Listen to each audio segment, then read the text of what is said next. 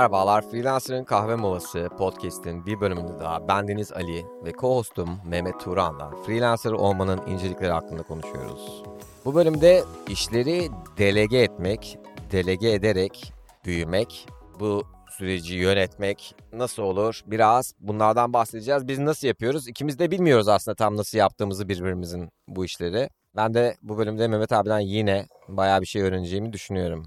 Mehmet abi ne tarz şeyleri delege ediyorsun? Yani nasıl bir kar marjı koyuyorsun? Çalışmayı tercih ettiğin insanlarda nasıl bir şey arıyorsun? Kısaca bahsedersen süper olur. Birincisi Upwork'ün kurallarına bakın. Upwork normalde freelance olarak senin çalıştığın şeylerde başkasına delege etmeni kabul etmiyor. Açıklamalar kısmına ben bunu başkasına vereceğim derseniz başınız derde girebilir. Kesinlikle Community Guideline'lara karşı hatta bu suspension'a kadar gidebilir. Uyarı, birkaç uyarı ve sonra suspension'a gidebilir. Bu sebeple delege ettiğiniz işi de sizin üstlenmeniz gerek. Evet, evet, asla bir de söylememeniz lazım. Benim müşterilerimden biri çakozladı. Sen de delege mi ödüyorsun? Mail trafiğinde ben hiç cevap bile vermedim. Geçiştirdim konuyu. Israrla sordu sordu söylemedim yani ve çünkü ona onu vermedim biliyor. Delege ettiğimi ama ben ona tekst olarak onu vermedim. Çünkü yarın öbür gün bir şey olursa Upwork'ta onu koyar önüme ve problem yaşarım diye.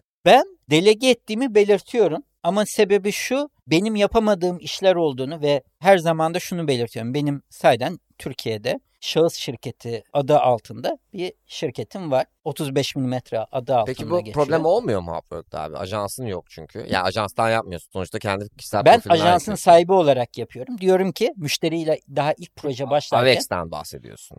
Hayır Avex'ten ama bahsetmiyorum. Ama Upwork'ta yok ajansın. Upwork'ta Avex ayrı bir şey.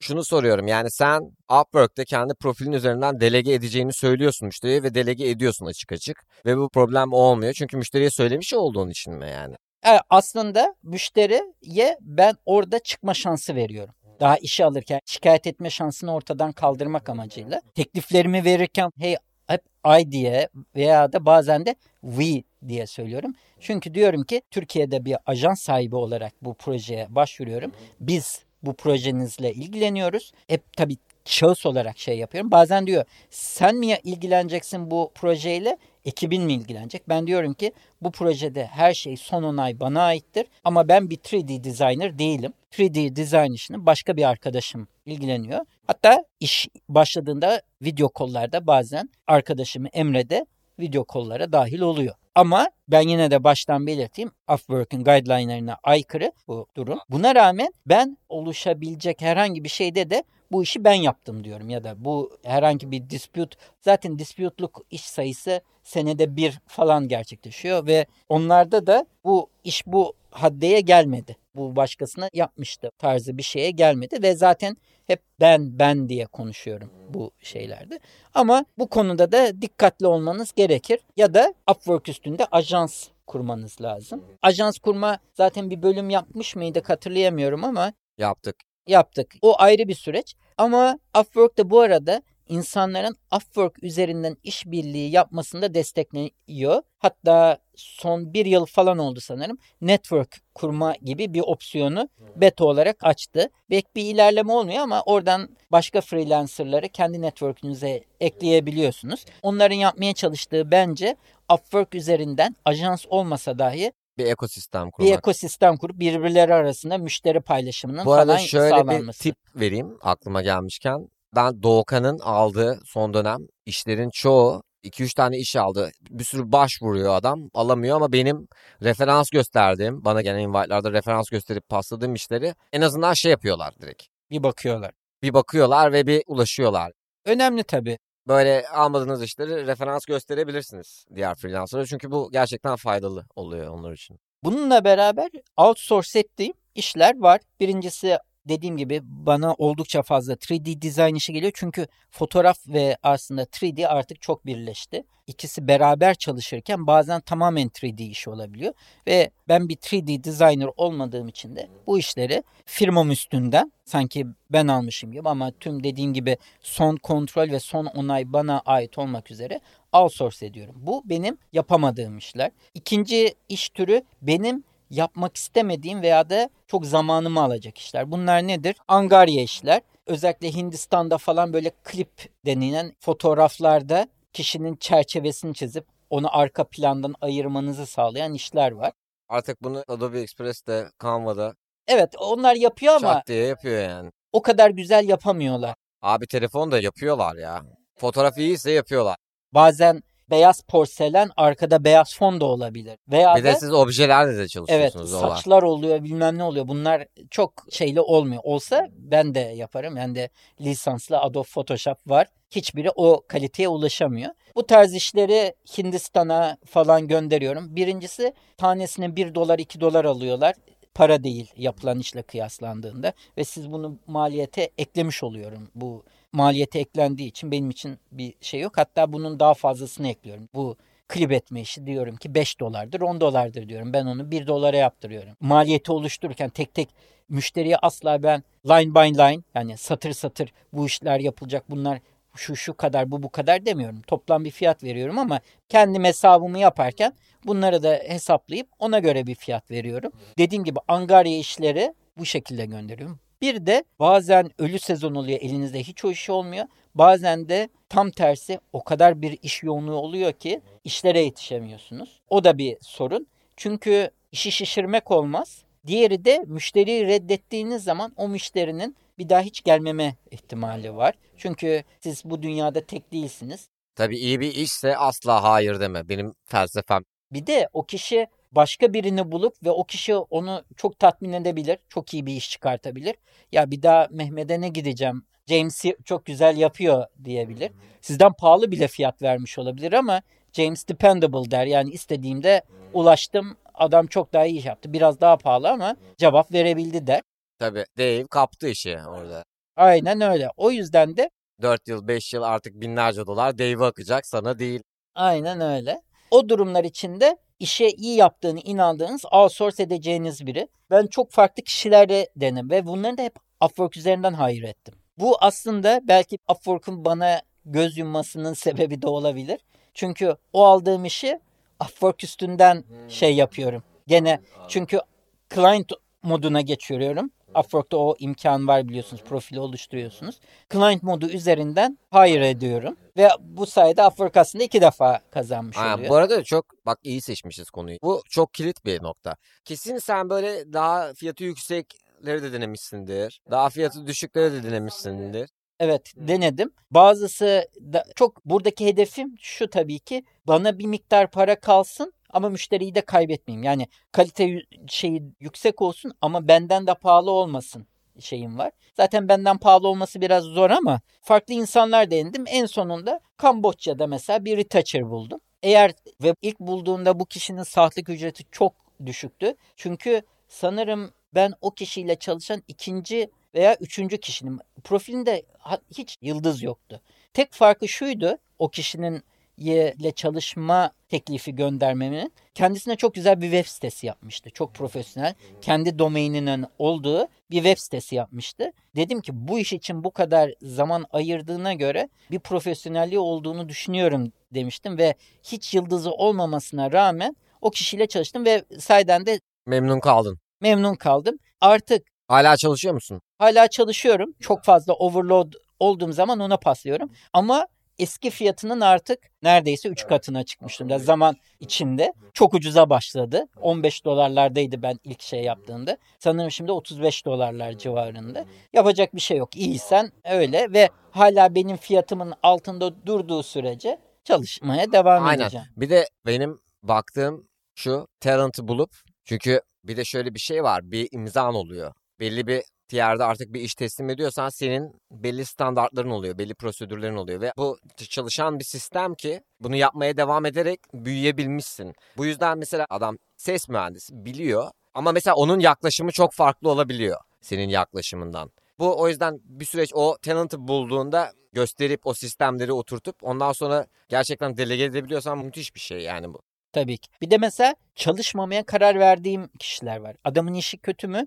Değil. Ama neydi? Mesela gene iş yükümün yüksek olduğu bir zamanda bahsetmiş olabilirim eski bölümlerde veya da belki yüz yüzeyken bahsettim. Ukrayna'da bir kişiydi. mimari bir çalışma. Bahamalar'da bir otelin retouch'ı gerçekten ve otel retouch'ı tarzı şeyler biraz zorlu işler. Çünkü her şeyin çok düzgün ve iyi gözükmesi lazım ki web sitesine koyduğunda insanları almaya razı etsin. Evet, bu oda camdan dışarı baktığında müthiş bir Bahama manzarasının gözükmesi lazım. Gerçek olan bir şey tabii. Adam ilk test için bir gönderdim. Ücretli ama, yani öyle bedavaya yap değil. Bunu yap dedim. Bana ona için geri gönderdiği şeye kocaman kendi ismini yazmış. Watermark dediğimiz şey var ya. Watermark koymuş. Watermark koymuş. Yani kocaman bir şey. Ve baştan da söyledim, ben şu anda çok yoğunum. Bir müşteriyle paylaşacağım. Müşteriye yaptıracağım. Yani saklamıyorum ben bu yaptığım şeyleri. Açıksın daha. Yani. Açım yani.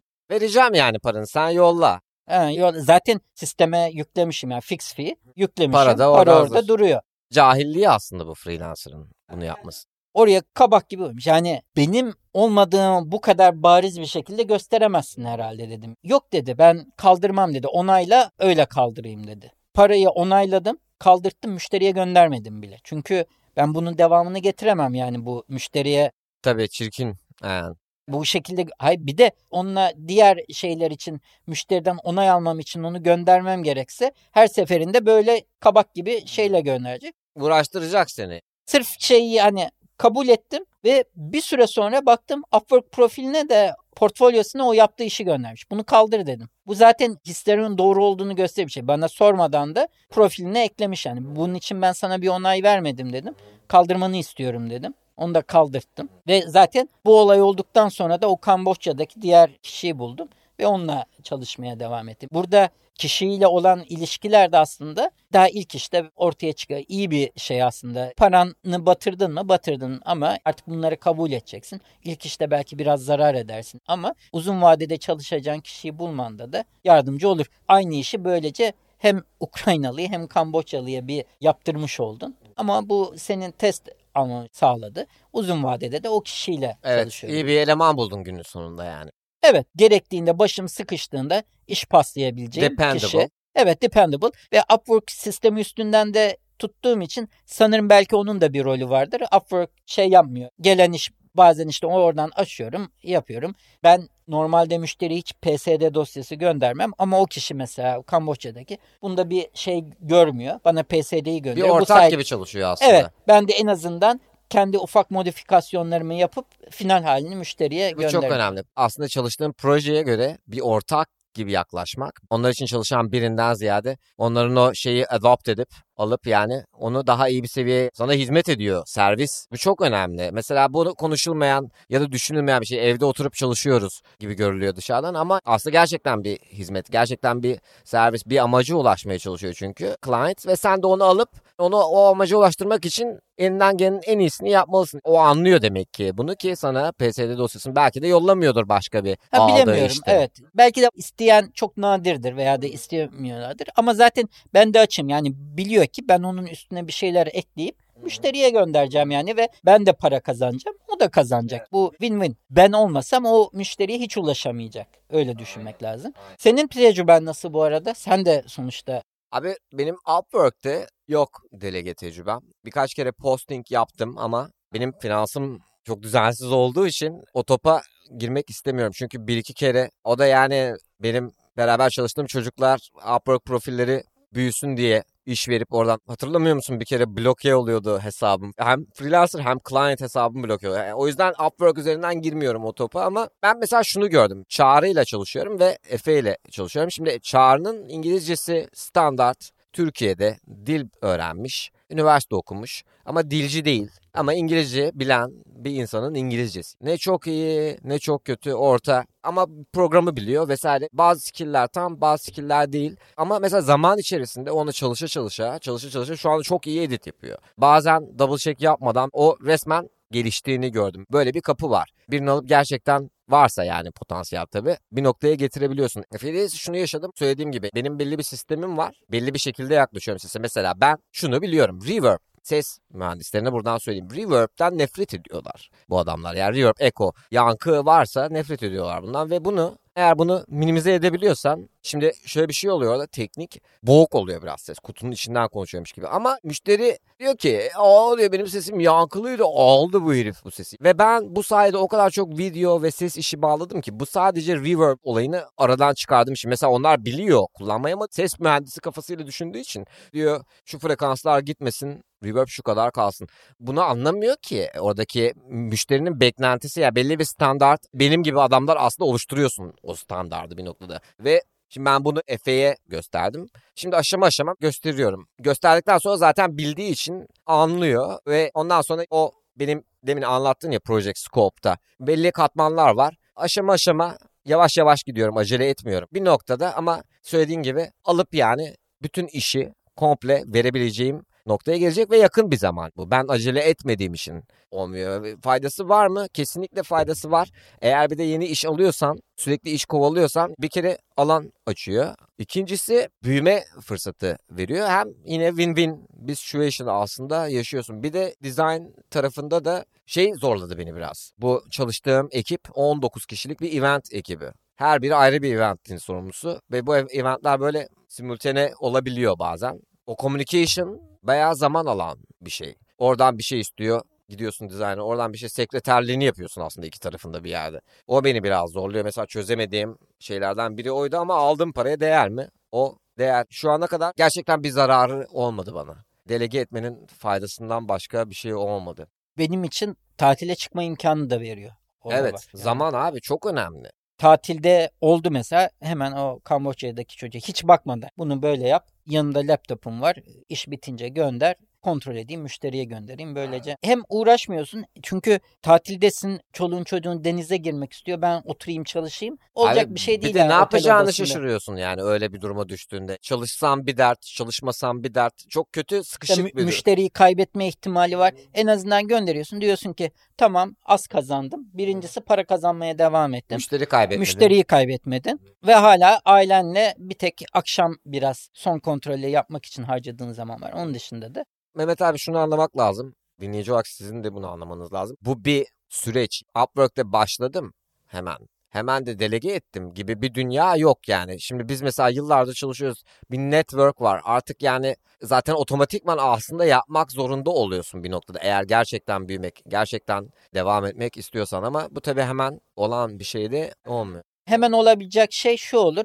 Eğer şahıs şirketinizi kurduysanız hemen bir muhasebeci tutarsınız. En güzel ilk outsource işiniz Türkiye'den aynen. O olur. Benim yok muhasebecim. Şirketimi kurmadığım için hala. Kurman lazım. Vergiciler dinlemesin bizi.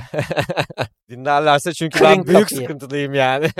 O zaman bu kadar diyelim Mehmet abi. Evet. Bir dahaki bölümde görüşmek üzere Mehmet abi. Sağlıcakla kalın diyelim dinleyicilere. Bize nasıl ulaşıyorlardı? freelancer kahve at gmail dot com adresinden ya da Twitter'da Mehmet abi için, Mehmet Turan için at otuz beş milimetre ve benim için Oz in the Bay adreslerinden ulaşabilirsiniz. Ayrıca LinkedIn grubumuz Freelancer'ın kahve molasına katılmayı unutmayın. Mehmet abi oldukça güzel paylaşımlar yapıyor. Kaçırmak istemeyeceğiniz tipler ve tüyolar LinkedIn grubumuzda. Evet, özellikle LinkedIn grubunu tavsiye ederiz. Hem sorularınızı oradaki gruba atarsanız bizim dışımızdaki dinleyiciler de faydalanır veya da diğerlere biz cevaplayamazsak onlar cevaplayabilir. Evet, biraz daha interaktif olabiliriz evet, orada. Daha bir community havası var. Bu arada yani tabii ki bizim büyümek için buna ihtiyacımız da var aslında Mehmet abi. Tabii şunu da unutmayın, bir rating and review, bir puan da verebilirseniz dinlediğiniz platformda, bir kalp atarsanız hangi platformda dinliyorsanız. Bu da bizim büyümemiz için biraz daha diğer freelancerlara, yani duymayan freelancerlara ulaşıp onlara da yardımcı olabilmemiz için önemli diye düşünüyorum. Bir dahaki bölümde görüşmek üzere.